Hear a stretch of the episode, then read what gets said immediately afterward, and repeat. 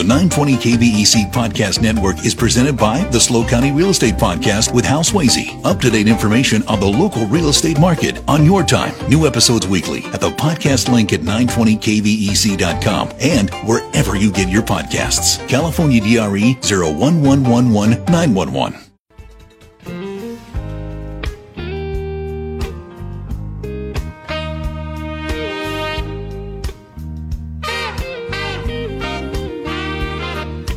not always raining, there'll be days like this. When there's no one complaining, there'll be days like this. Everything falls into place like the flick of a switch. Well, my mama told me like this. 307 on the Central Coast. It is Thursday, January 4th, 2024. I'm Dave Congleton, welcoming you to the Thursday edition of Hometown Radio. We're with you all the way till 7 o'clock. In this opening hour, January is restaurant month, and normally we would be encouraging you to go support local restaurants, and we certainly want to make that part of the conversation. But there's a larger issue taking place. Why, oh, why have so many restaurants within the county been closing lately? A partial list would include Splash Cafe in San Luis, Taco Temple in San Luis, Big Sky, Tortilla Town, Minton Craft, Village Host and Grill, Moe's Barbecue, High Water, Chili's in Paso, Coco's, Nardonne's in Atascadero, Willow down in Nipomo. Always good to be in conversation with uh, Jamie Lewis, well known podcaster. Her podcast is called Consumed, also respected food columnist. Jamie, nice to see you again. Thank you, Dave. And uh, we welcome back Robin Kirk Wolf, who's going to be with us for the first part of the conversation.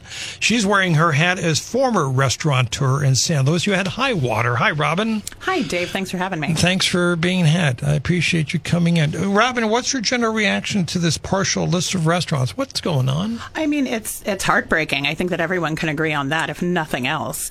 Um, you know, being somebody who was born and raised in SLO County before spending over a decade in New York City and moving back because I love San Luis County so much. It it is absolutely heartbreaking to see all of these places that we've known and loved. Um, for decades, some of them, and even just for a year or two, some um, closing their doors. And why are they closing their doors? I, there's probably no one reason. Yeah, I wish I had a you know a soundbite answer for you. I think that just like restaurants themselves and the people who own them. Um, everybody comes at it with, you know, different dreams and, you know, fights different battles. I think that there are some definite common fights that we've all fought, though. Um, I think that, you know, COVID 19 and the closures that we endured definitely did something to our industry that we've never seen before. You know, I remember working in New York during the 2008 financial crisis, and there were industries that were suffering greatly, and the hospitality industry really came through kind of unscathed from that. So I would say you'd have to go as far back as maybe prohibition to see a time when you know, restaurants and bars have been this hard hit by something. So, Jane, yeah, yeah, coming out of mm-hmm. COVID, it's just kind of a new world. Jamie, this is your beat. What are your impressions? What's happening? It's more than just parking. Parking? Who said anything about parking? I had to throw it out. Uh, yeah. Um, it is obviously, I hope it's obvious to people that this is about more than parking. This has been going on. I, I've been doing some research in preparation for talking with you over the past. I mean, you asked me yesterday, so I've been scrambling to figure some things out. And what I find is that it's across the nation. Across the nation. It's not only here and it's not only in California. Businesses, restaurants are struggling with the cost of goods. They're struggling with the cost of taxes. They're really struggling with labor. In particular, I would say in our area, labor is really difficult for myriad reasons. Um, but those are just a few. I, I, one of the big ones that I keep coming up with is market share and saturation of the market. You can't have 16 pizza places within the scope of, I don't know, 10 square blocks and expect them all to do perfectly well. Well, there's a comparison with radio. Uh, there was a time back in the 1990s when we were accused of having far too many radio stations in the county. We had this ginormous number. We don't have that problem anymore. All right.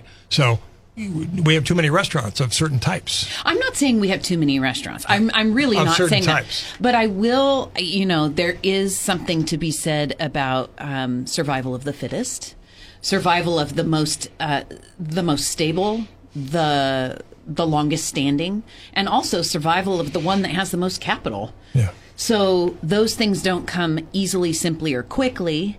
And um, I I think that that's a huge part of it. I would say that market share uh, is a big part of it. But we also are a university town. If we're just talking about San Luis Obispo, um, and the university has a massive impact on the way people eat here. Uh, those people being in many cases, college students with either a lot or a little to spend. They run the gamut too. Absolutely. So, Robin, share with us the story about Highwater and the establishment that you and your husband had. Yeah. Um, so, Highwater was uh, a restaurant that we opened late in 2021 and unfortunately closed in summer of 2023. Uh, my husband and I have both been restaurant people since you know, we were teenagers. I started working, you know, as a waitress at 17, and that was over 25 years ago. So I've kind of moved my way up in this industry and got to a certain point along with my husband Matthew, where we were really ready to kind of strike out on our own to open something that we felt, you know, displayed our experience and a place that we would want to hang out in in San Luis Obispo mm-hmm. as people who are over 25 and under 50. Mm-hmm. Robin and Matt, I will also speak to their experiences. They have made a career of this. They have made a career of excellent service, learning, learning, learning, competitive in the market.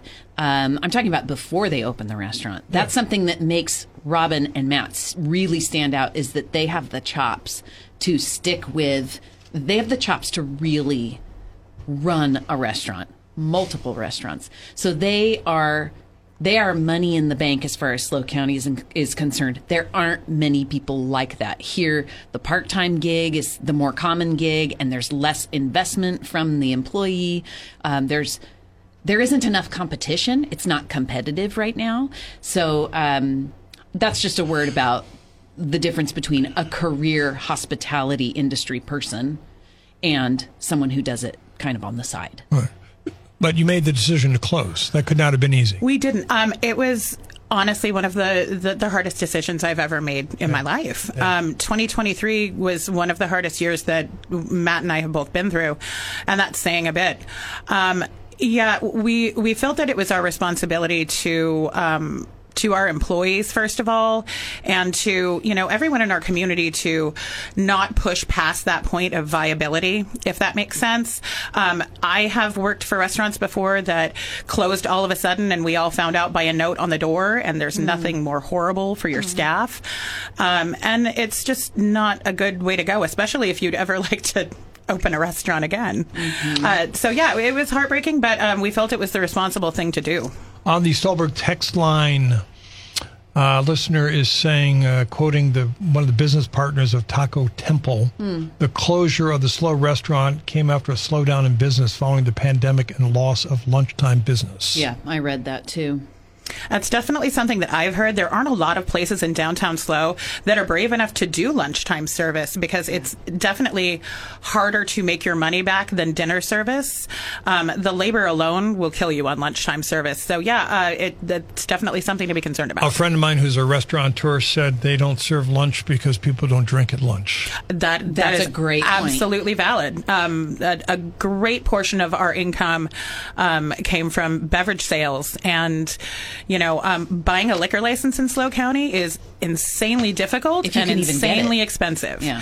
So while I had friends who were talking about buying houses, I was talking about buying a liquor license. All right, uh, let's take a quick break. We will come back and continue our conversation with Robin Kirk Wolf and Jamie Lewis, trying to figure out why all these local restaurants have been closing. We're live, we're local. It's Hometown Radio.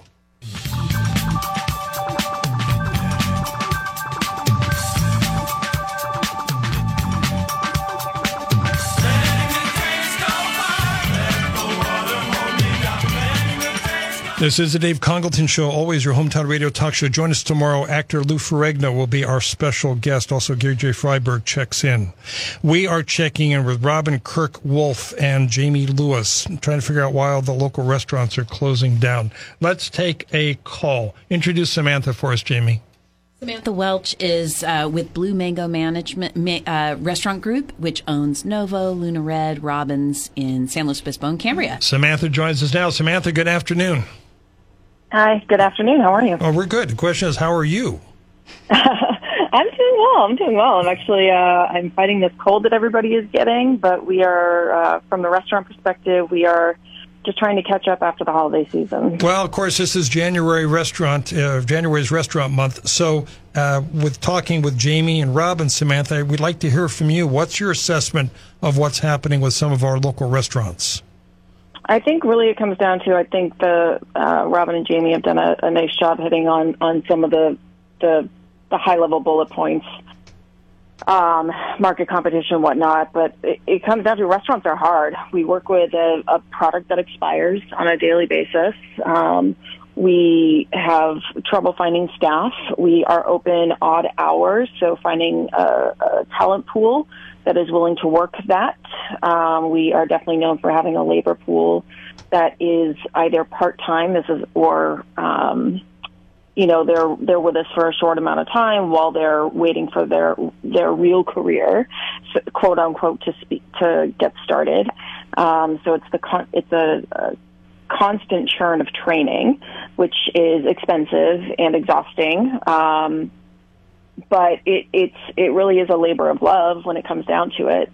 I think at this point we are we're we're definitely finding that touch point of where the market prices currently need to be based on the cost of goods, based on the cost of labor, um, and what uh, consumers are actually willing to pay.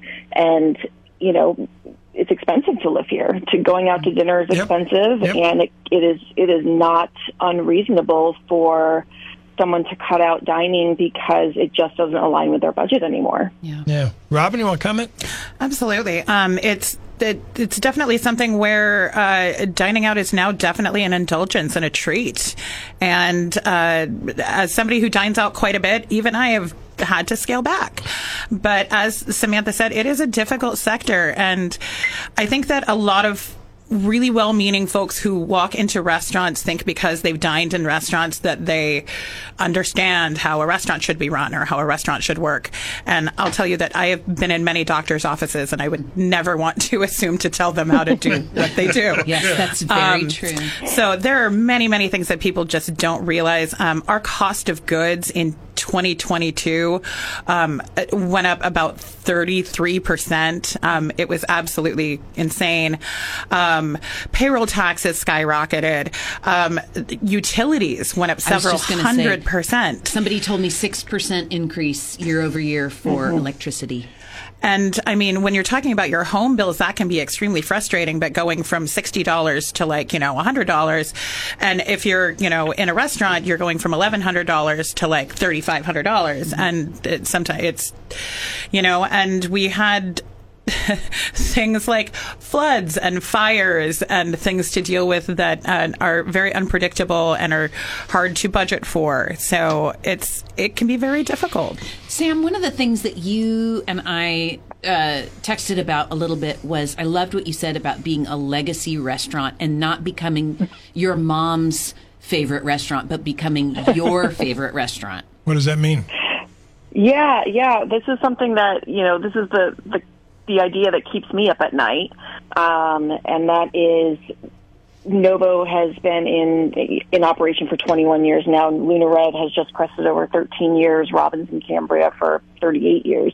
Um, so we are definitely running mature businesses. That being said, it doesn't mean that we didn't scrape for every single dollar. And honestly, there are some years, some months, some weeks where we still are. Um, it's it's so easy when you're running something like a three to five percent profit margin on a business that just one unexpected expense, for example, Novo's HVAC system went out, so we are now replacing that HVAC system. Mm-hmm. So it it's not unheard of for one unexpected expense to completely turn over what you're expecting to make for a profit line, whether it's break even or coming up in the in the black, which is everybody's hope and dream. Um, but once you reach that maturity level where you're actually financially solvent, so we're talking, you know, five to ten years or more of business where you're actually relying on the fact that okay, we're we're in this, we are consistently at a greater than break even position. But now we're struggling against how do we stay relevant?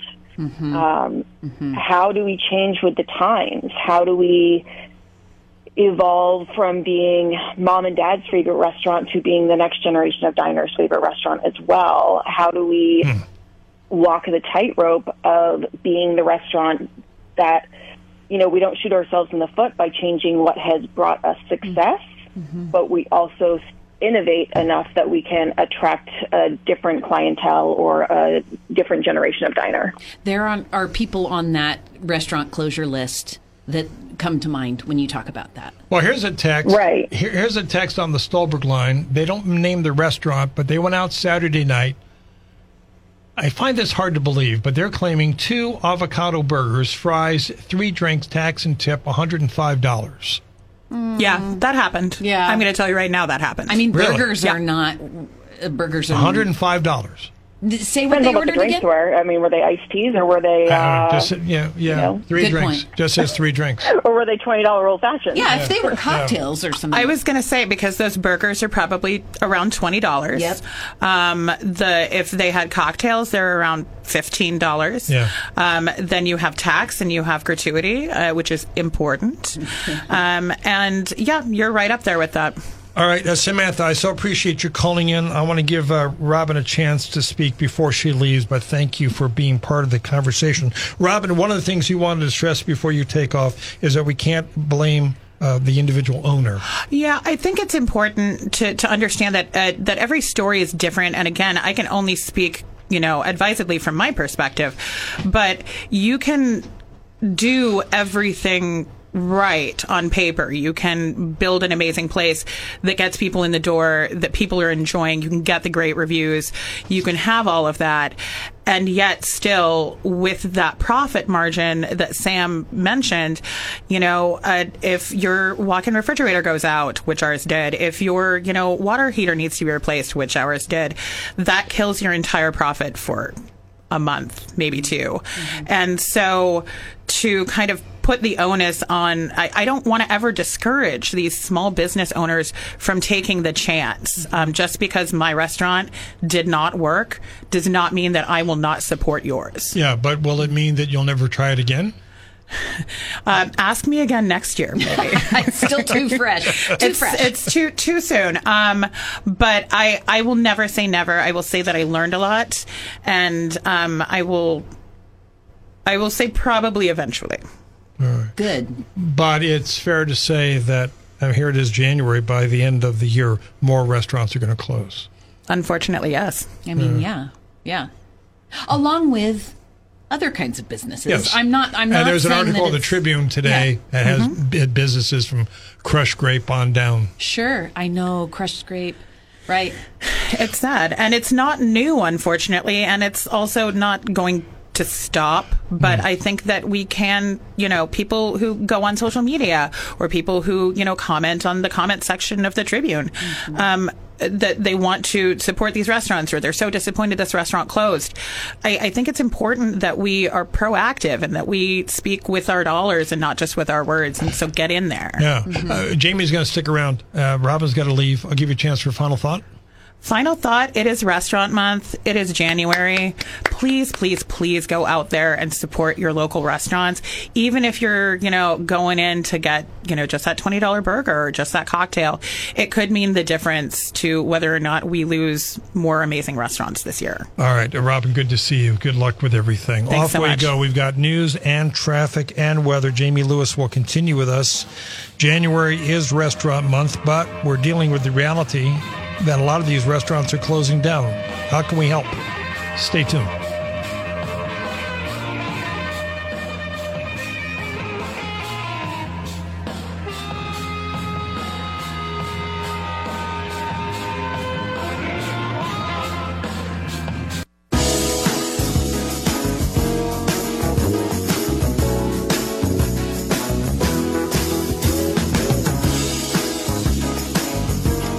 Landed on the Dave Congleton Show, always your hometown radio talk show. We're in conversation with Jamie Lewis, podcaster of uh, Consumed, available however you find your podcasts, uh, food columnist extraordinaire. Why are so many local restaurants closing? Although, as Jamie has pointed out, this is a trend that is happening across the state, across the country. So let's rephrase that. Why are so many restaurants closing?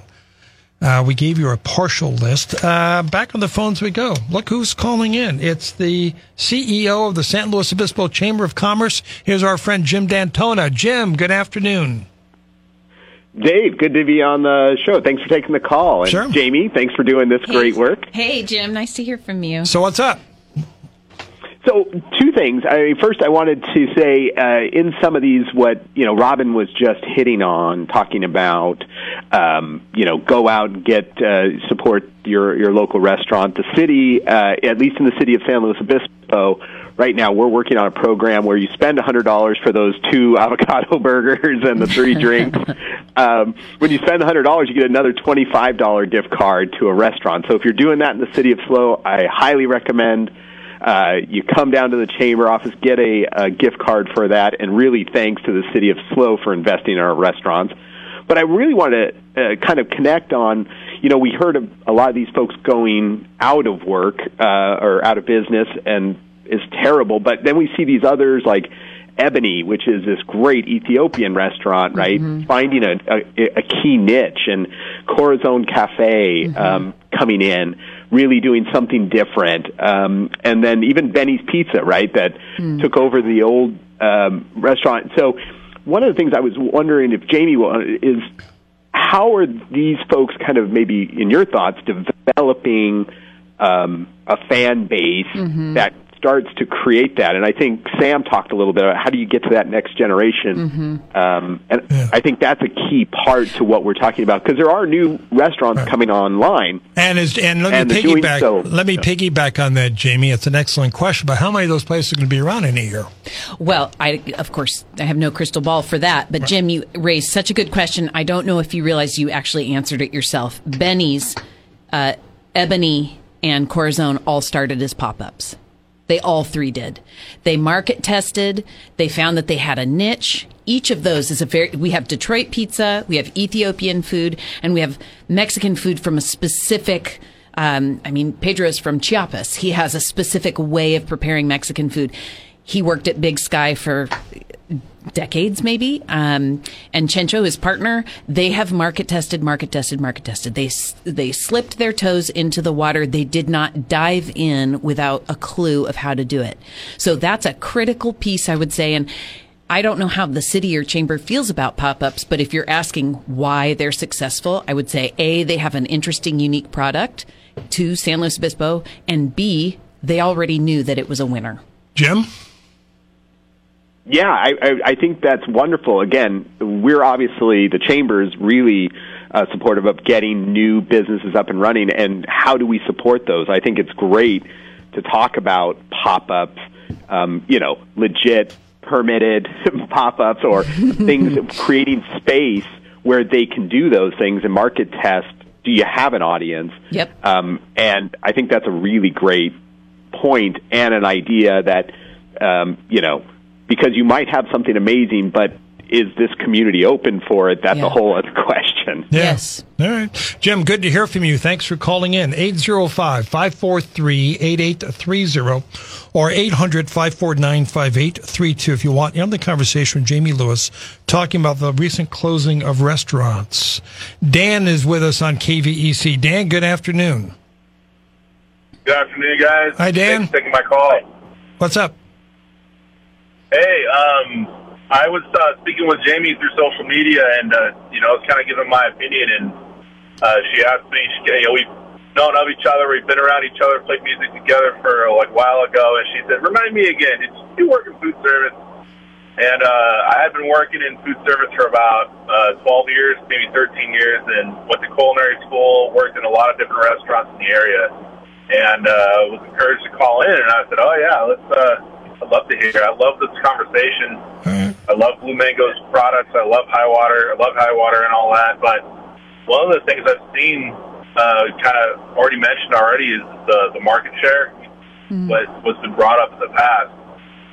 Same type of product, you know, scattered throughout. Whereas it was the the topic was just brought up with Benny's and um, different types of restaurants that have their niche and they they, they keep bringing in their people or their customers. And uh, after I got out of the restaurant industry, I joined the military and I was traveling around the country. And Jamie, I'm sure your brother can attest to this. When he he's being stationed all over the world in Germany and UK and you know Okinawa and stuff, and they're seeing. I've seen some of the reels and stuff that his wife was posting of all the great things they were trying. There are some places that really have the same type of population that the Central Coast has, where you have working professionals, you have a robust government service, which involves their, um, you know, which employs people, and then you have, of course, the universities. Yeah.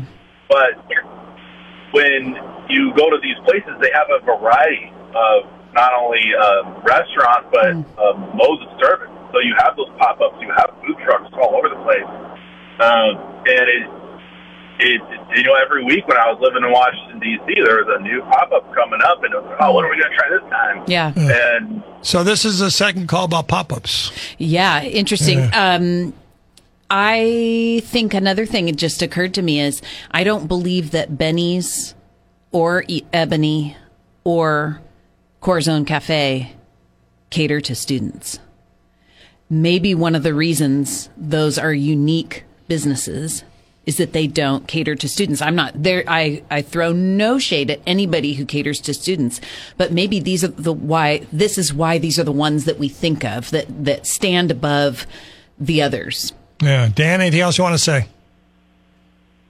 I just I love what you guys are doing with this. I, I just found out about this conversation yesterday that was going to happen today. Um, That's when Jamie found out about it. Don't sweat it. All right. Dan, thanks for checking in. 805-543-8830 on the Stolberg line.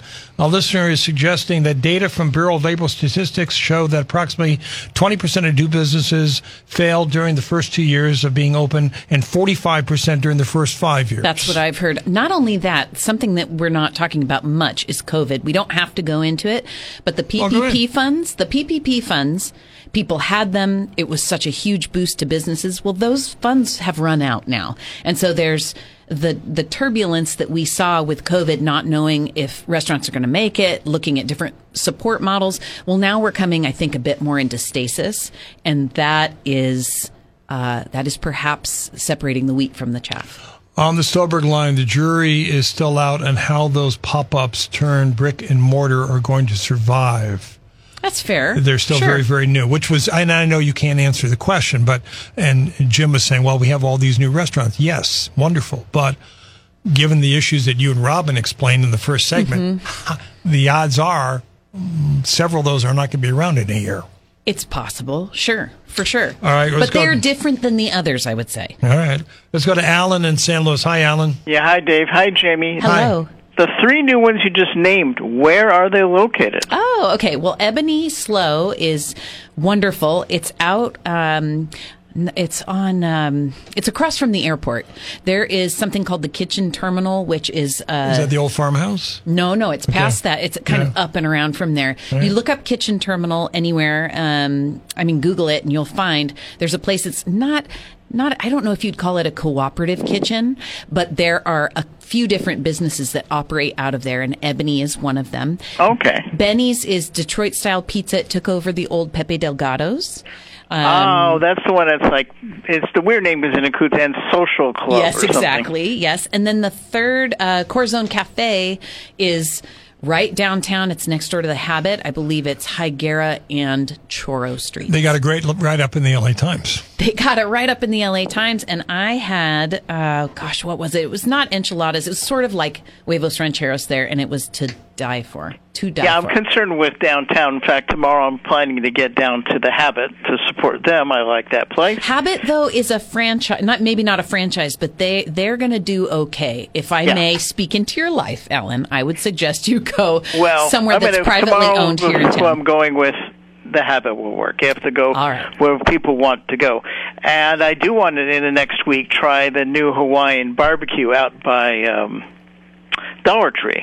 I'm curious to check that one out. Oh yes, right. Yeah, I hope Yeah. that goes well for you. Yeah. Well, thank you. There are certain places, yeah, I miss Village Host. There are certain places I would frequent to support them, and, and Mm-hmm. when they're gone, I'm glad certain places like Cold Cat Cafe is still there, Mm-hmm. and Cowgirl Cafe is still there. They're both places I enjoy, and I don't have to pay 20 bucks for a hamburger. Ah, that still seems way too much. No, uh, you know, to each his own. We'll just see who who makes it. Alan, thank you very much for the call. Craig, you have a question. If payroll, you said the the, the food cost itself spiked 33%, and it, that was fast. Now, I'm just saying if the payroll cost, food, and utilities cost didn't spike so dramatically, how many of these businesses that are closing would still be around? That's I mean, such a good question. You say, oh, well, there's too many pizza places. Well, there, did, there wasn't too many p- pizza places a year ago or two Mm. years ago. It just seems that now that, uh, you know, the dog eat dog, now that things are getting tight, Mhm. places are suffering. So if those expenses hadn't gone up, would they still be in business? I don't know. I mean, it's such a good Yeah. question. That that market saturation thing is really interesting because it it is a litmus on consumer activity, but every community is so different. And I I don't know. I mean, those pizza places seem to be sustained. Think of Woodstocks, Flour House, Benny's, um, I'm, Giuseppe's. Uh, We have so many Italian restaurants, do we not? Oh my gosh. We have Italian and Mexican. We do, but I mean, even the Mexican, the Italian is like they're the best. bananas. Uh, yeah, but we also have a gajillion burger places, and um, Which what I would expect for a college town. I know, but some of us didn't go to college here and don't teach here, and some of us want to eat other things. I, I, I'm sorry, I just for 35 years, I've been campaigning for a Greek restaurant. that'd be great. All right. Oh, okay. Here we have our fine city manager, Derek Johnson, calling in. Mr. Johnson, good afternoon. How's it going, Dave? Oh, Happy good. New Year. Happy Hi, New Year. Jamie. How you doing? Hi, We're good. Hey, Craig. How's it going? We're all um, good. Hey, thanks for doing this program. I think it's Sure. really important. Um, I just a couple things I want to add to the conversation. I think you know it's important. It sucks every time we lose a family business downtown. I think you know, Dave. You know, uh, and we've talked about this before. We fight every day to keep businesses alive. Um, I do think it's important to kind of stay focused on the fact that we do have a strong economy right now uh, regionally. I mean, it's important for people to know that 92% of our businesses and our business places are occupied right now. Um, and um, it's just important to keep that in mind. Um, and we have some exciting changes that are happening. People have talked about those on the program today. Um, and there's, you know, this is kind of the push pull that happens anytime you have a thriving uh, downtown and things come and go. Um, I'm glad that Jim mentioned, you know, the uh, Dine Local program. Um, it is an exciting program. We had some real success with our Shop Local program, which generated nearly a million dollars worth of uh, activity. And so the purpose of my call, Dave, is really to encourage people to show up. And as Jamie mentioned, if you have the opportunity to patronize a local restaurant, do that and participate in the uh, Dine Local program. Right. And, and Derek, the only thing I'd push back on you on, with all due respect, the 92% figure is impressive, but the bigger spaces like CPK, the old Giuseppe's, Beverly's, Ross, you know the list, they're all sitting there empty. And, and those are and those are property owner issues, Dave. I mean, there's market interest in those, and there have been folks who have come in and offered above market for at least I know Beverly's and Ross, and they've declined those offers. And so they're just like you know we heard Robin earlier talk about the complexities of why you know businesses succeed and fail. There are often lots of complexities around why businesses stay vacant. And that's probably a topic of conversation we can have on another program. Totally, to totally. I don't want to talk about that. I'll track you down. Uh, Derek, thanks so much for the call. Any response to Derek? Oh, I, well, I just actually really appreciate that Derek has the numbers. I mean, he knows what's opening, what's closing, and I really appreciate um, a city manager who pays attention to that. We appreciate his call. Let's uh, talk to Carrie on KVEC. Carrie, good afternoon. Hi, how are you guys? We're good. Carrie, how are you? Good. It's Carrie Torres. Who yes. Carrie Torres, her she and her husband Will Torres. Um, Will worked at Justin Winery. He was executive chef there for a long time, and then they opened up Farmhouse Corner Market um, down by the airport. Oh. Great and- restaurant. Yeah, it it is was a great restaurant, and now they live up in Post Falls, Idaho. So they made some changes, and I I had asked Carrie if she'd weigh in on what that was like to close Farmhouse. Yeah, Carrie.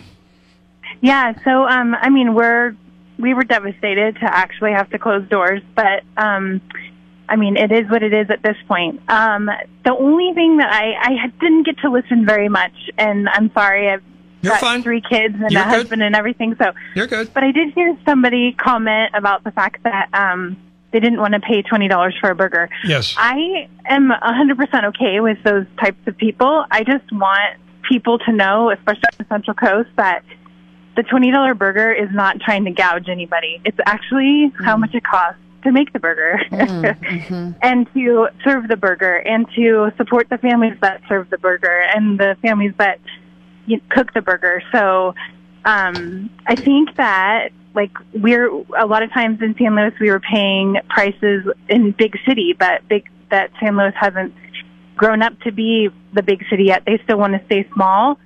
Um, it's I mean it's not a big city. It's still a small city, but Yes. it's the everyone's paying. All of the vendors are paying big city prices and um and to support a full like our restaurant was big and we had a lot of people there but to support it to make it work and to um be successful it had to be that price and we got the customers that we got and then covid really is what took us out but we all know we all know about that mm-hmm. Mm-hmm.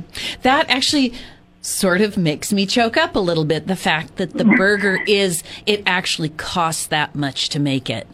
Don't go thinking that someone's trying to um, make big bucks on you and your burger craving. I picked the right time to become a mm. vegetarian. Oh well, anyway, but but Carrie, I mean, Oh, I and like yeah, go we're ahead. not even we're not just we're not just supporting our employees in, in our restaurant. We're supporting ourselves. We're Mm-hmm. supporting um, the dishwasher. We're supporting the farmer that's making the burger, Mm-hmm. his family, his workers.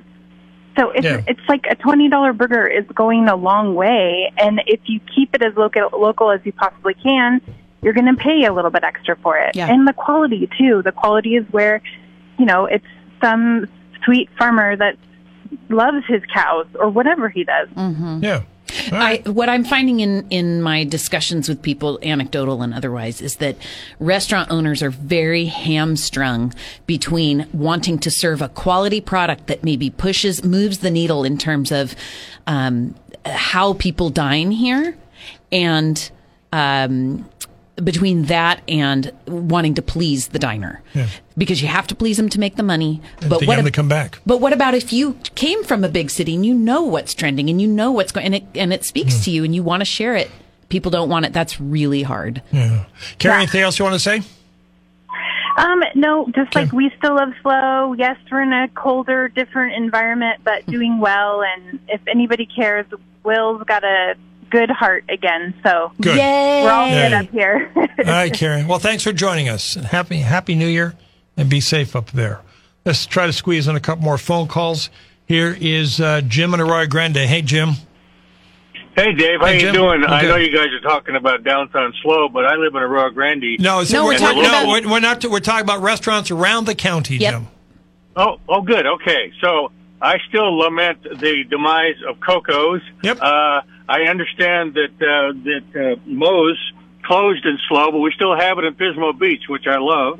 Also, Brooks Burgers evidently opened up over there on uh, Tank Farm. Yep, they're and there. I hope they're they're doing well. Uh, the village, uh, the Rio Grande Village, uh, Branch Street Street Deli is still doing great, and there's a uh, there's gosh there's Rooster Creek and Gina's and Mason Bar. They're doing okay, but what I what I walk down the street in the village, is an awful lot of non-food businesses that are just closed. They're just empty, like for lease signs. And I, I'm wondering, boy, that must be. I guess that's an indication of the low, of the general economy.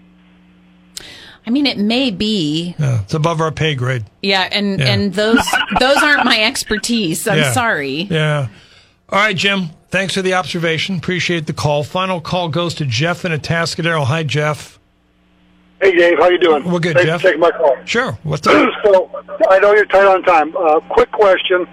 Uh, I've lived down there for five years before I moved up here in 2000.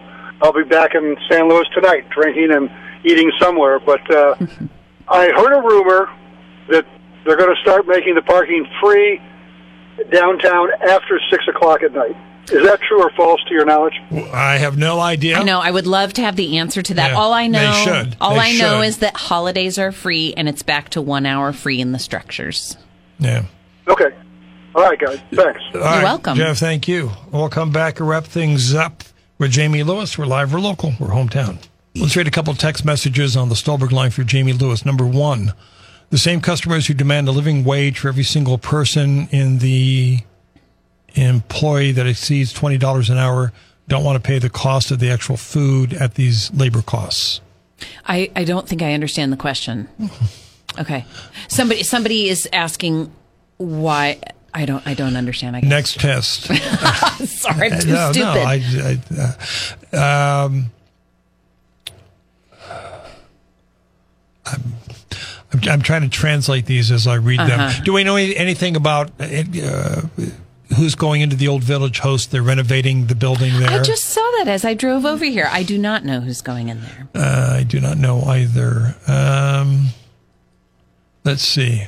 Someone was just hearing uh, Derek Johnson. Uh, city manager Derek Johnson just said we're in a strong economy. Uh, they're just making uh, her- the, the, this is not relevant to the conversation. They're just making political statements. Are What the did we- texts not fruitful right now? No, Okay. sorry. Okay. What have we covered that you wanted to cover as we wrap things up, Jamie Lewis? Well, um, it's important to me that we do talk about the Eat Local bonus. It's something I believe in. Uh, it's a city uh, initiative, and essentially, when you spend $100 in San Luis Obispo City, I know we're not only talking about SLO in this conversation, but it is relevant that when you dine in San Luis Obispo City um, through the month of January, you can take your receipts to the Chamber of Commerce and get a $25 gift card to another restaurant. So it really is a pretty cool motivator for um, Does it have to out. be at a restaurant? Yeah. Okay. Yeah, it has to be at a restaurant. Hmm. Um, I'm looking at the other information because it's so interesting. So I've got 20 seconds. Sure. Uh, final thoughts. Well, I just look. I when you asked me to be on, I said Yesterday. I don't own a restaurant yesterday, which maybe next time a little more lead time. But I I said um, I don't own a restaurant, so I don't know. And I really thought about it, but I wanted to put it out to the community. I have a unique pin- position that I know a lot of restaurant owners, and what they have said to me has been both heartbreaking and encouraging. It's a good time to be a good restaurant owner. And it's always great to have a good guest like Hmm. Jamie Lewis on this broadcast. Thank you, Dave. Thank you, Jamie. We'll be back. Four o'clock hour starts now. The 920 KVEC Podcast Network is presented by the SLO County Real Estate Podcast with Hal Swayze. Up to date information on the local real estate market on your time. New episodes weekly at the podcast link at 920kvec.com and wherever you get your podcasts. California DRE 01111 911.